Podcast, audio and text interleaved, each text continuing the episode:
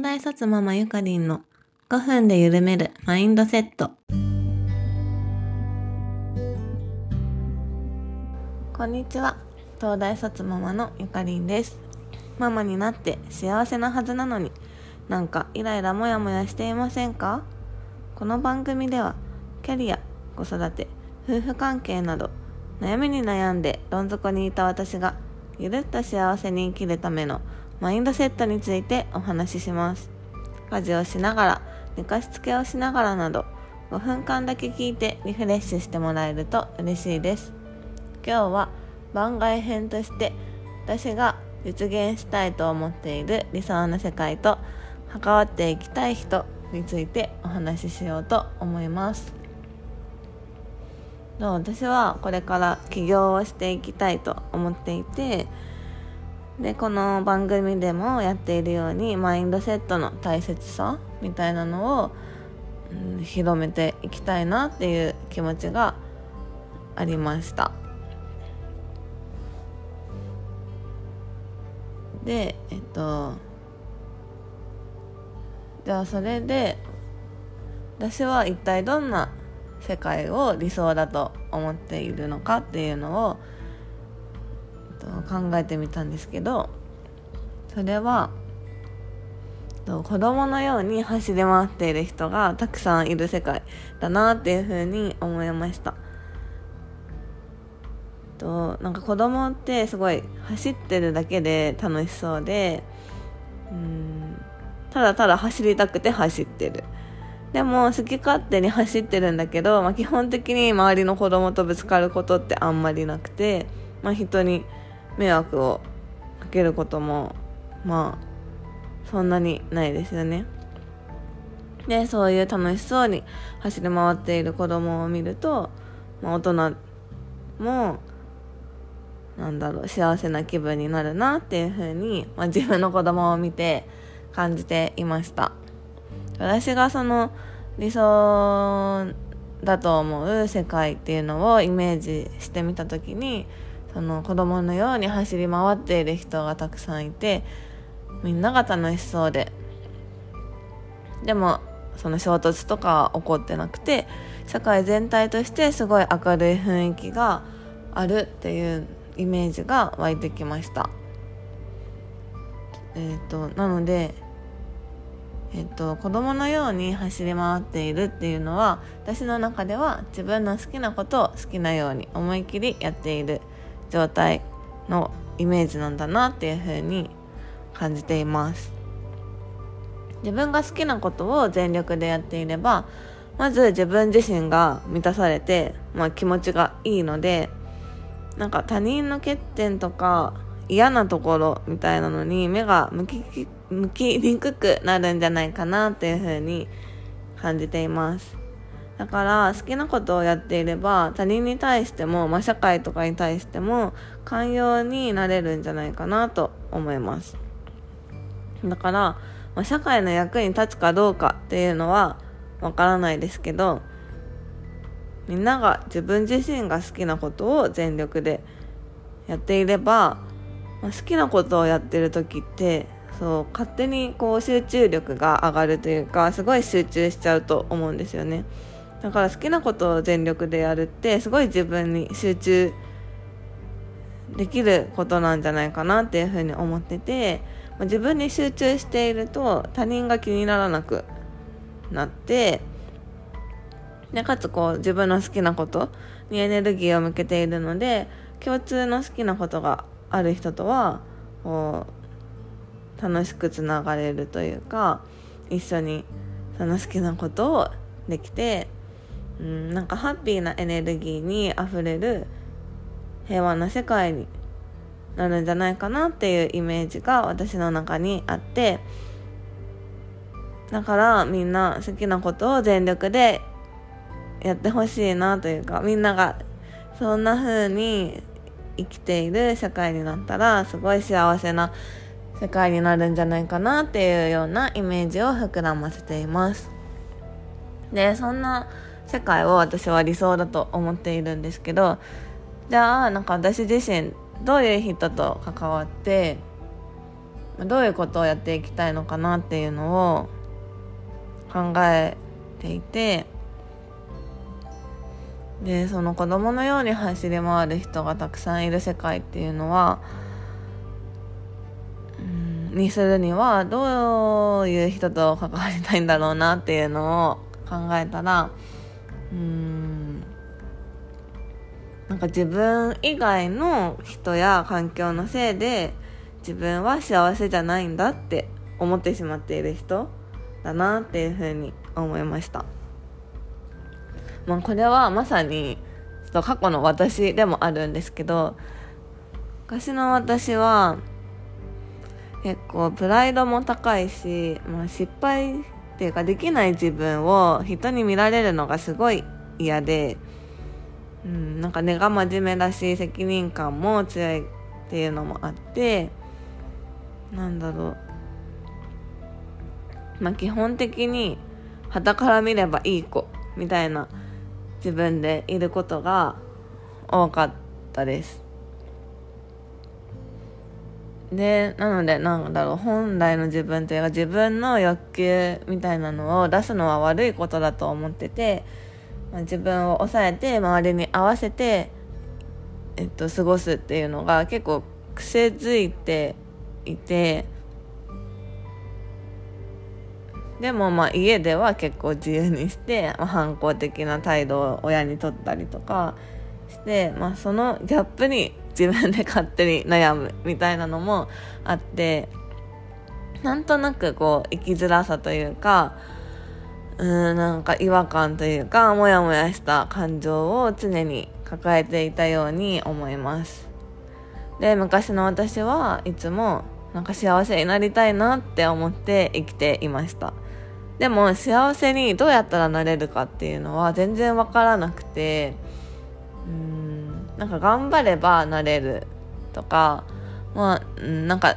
なんどうにかすればなれるものだと思っててでもそのやり方がわからないっていう感じで考えていました。でなんか今自分が幸せじゃないのは周りの人とか、まあ、今自分がいる環境とかそういう自分以外のもののせいにするっていうのがすごい得意でだからこう人とか環境のせいで私は不幸せだからこれは自分ではどうしようもないんだって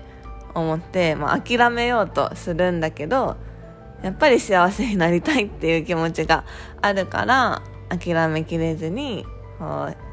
周りの人とか環境への不平不満ばっかり言って過ごしていました。でそんなね不平不満ばっかり言ってる自分っていうのがもう本当に大嫌いでした。でもそれって結局なんか自分の考え方の癖というか自分がそういう風に考えてるから、まあ、不幸なんだっていうのが、まあ、やっと分かって考え方っていうものがすごい人生にとっておいてあの大事なんだなっていうのがここ数年で、まあ、身をもって実感していてだからその昔の私と同じように自分は不幸なんだって思い込んでしまっている人に関わっていきたいんだなっていうふうに気づきました。そう。でなんかそういう人たちに自分の考え方次第で幸せな人生を送れるんだよっていうことを伝えたいですし自分の考え方の癖っていうのに気づいて生きやすい考え方ができるようになってほしいって思っています。でその上でなんか自分が本当にやりたいって思ってることをやってほしいし私と関わってくれた人が毎日楽しく幸せに生きられるようになってくれてその人の家族とか周りにいる人たちにも幸せが波及していってほしいなって思います。でそんな人たちと私自身も一緒に楽しい人生を送りたいっていう気持ちがすごい強いってことに気づきました。で私結構本当にその自分が考え方を変えたことで、うん、自分から見える現実がすごいもうほんと180度変わったっていう風に感じていて今まではもう本当に毎日できなかったこととか嫌だったこととかそういう、まあ、欠けてる部分にすごい着目をしてうん。まだまだダメだなみたいな自分を責める、うん、思考をしていたんですけど今は結構もう多分状況としては多分昔のその頑張ってる自分みたいな時の方が、うん、やってることも多かったしなんか客観的に見たら、まあ、その時の私の方がすごい、うん、やれてることも多かったんじゃないかなとは思うんですけど今は本当にもう自分がしたいことっていうのを一番にの優先順位を一番に置いていてであの一日が終わった時とかも今日あった良かったことを思い出してああ今日も楽しかったなって明日の楽しみなことを思って明日も楽しみだなって思ってこう眠りにつけるようになりました。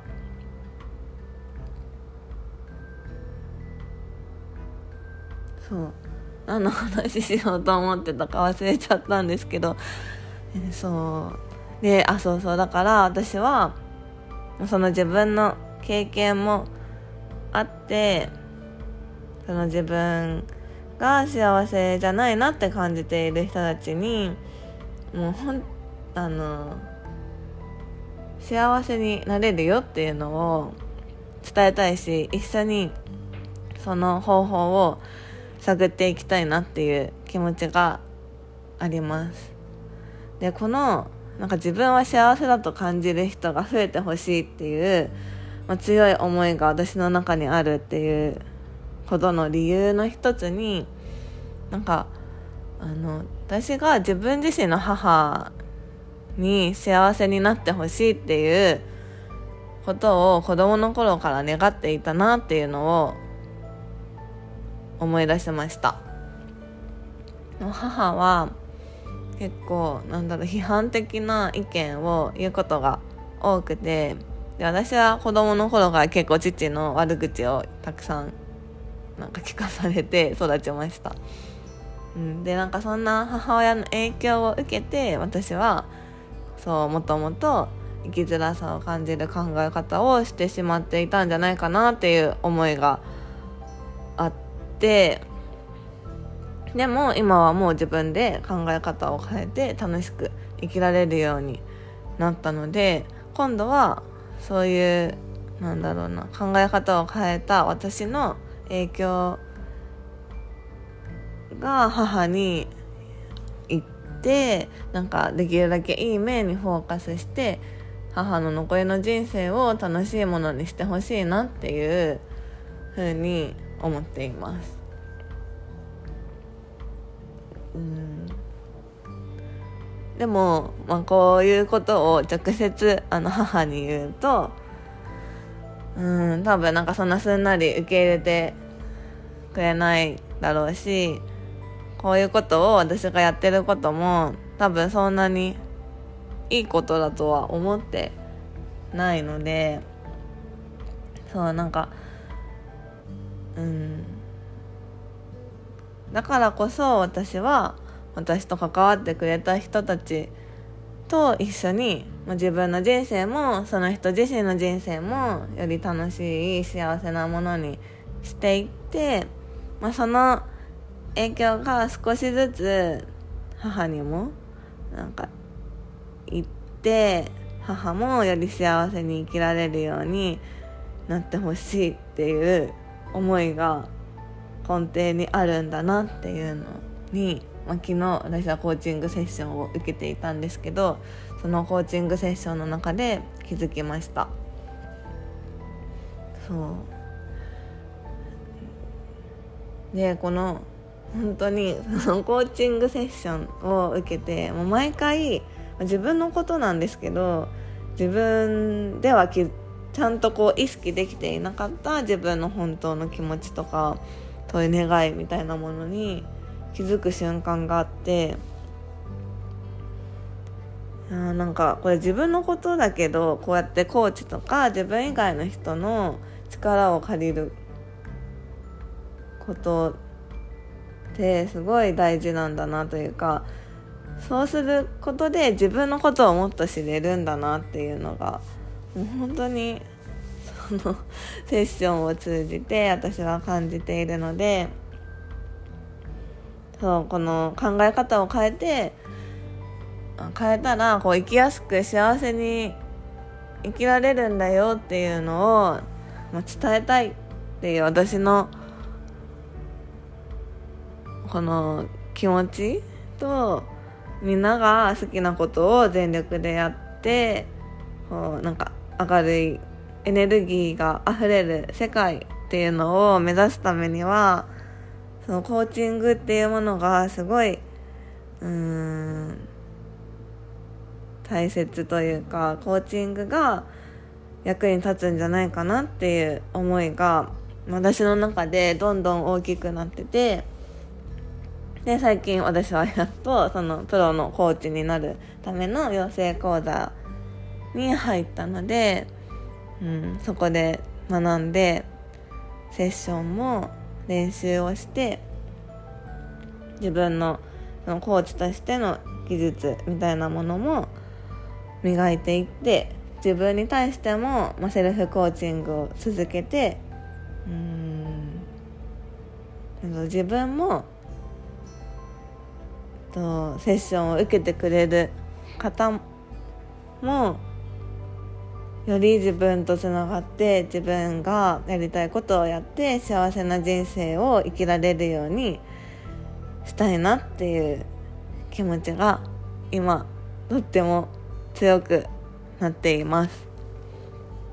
本当にまとまりのない話になってしまったんですけど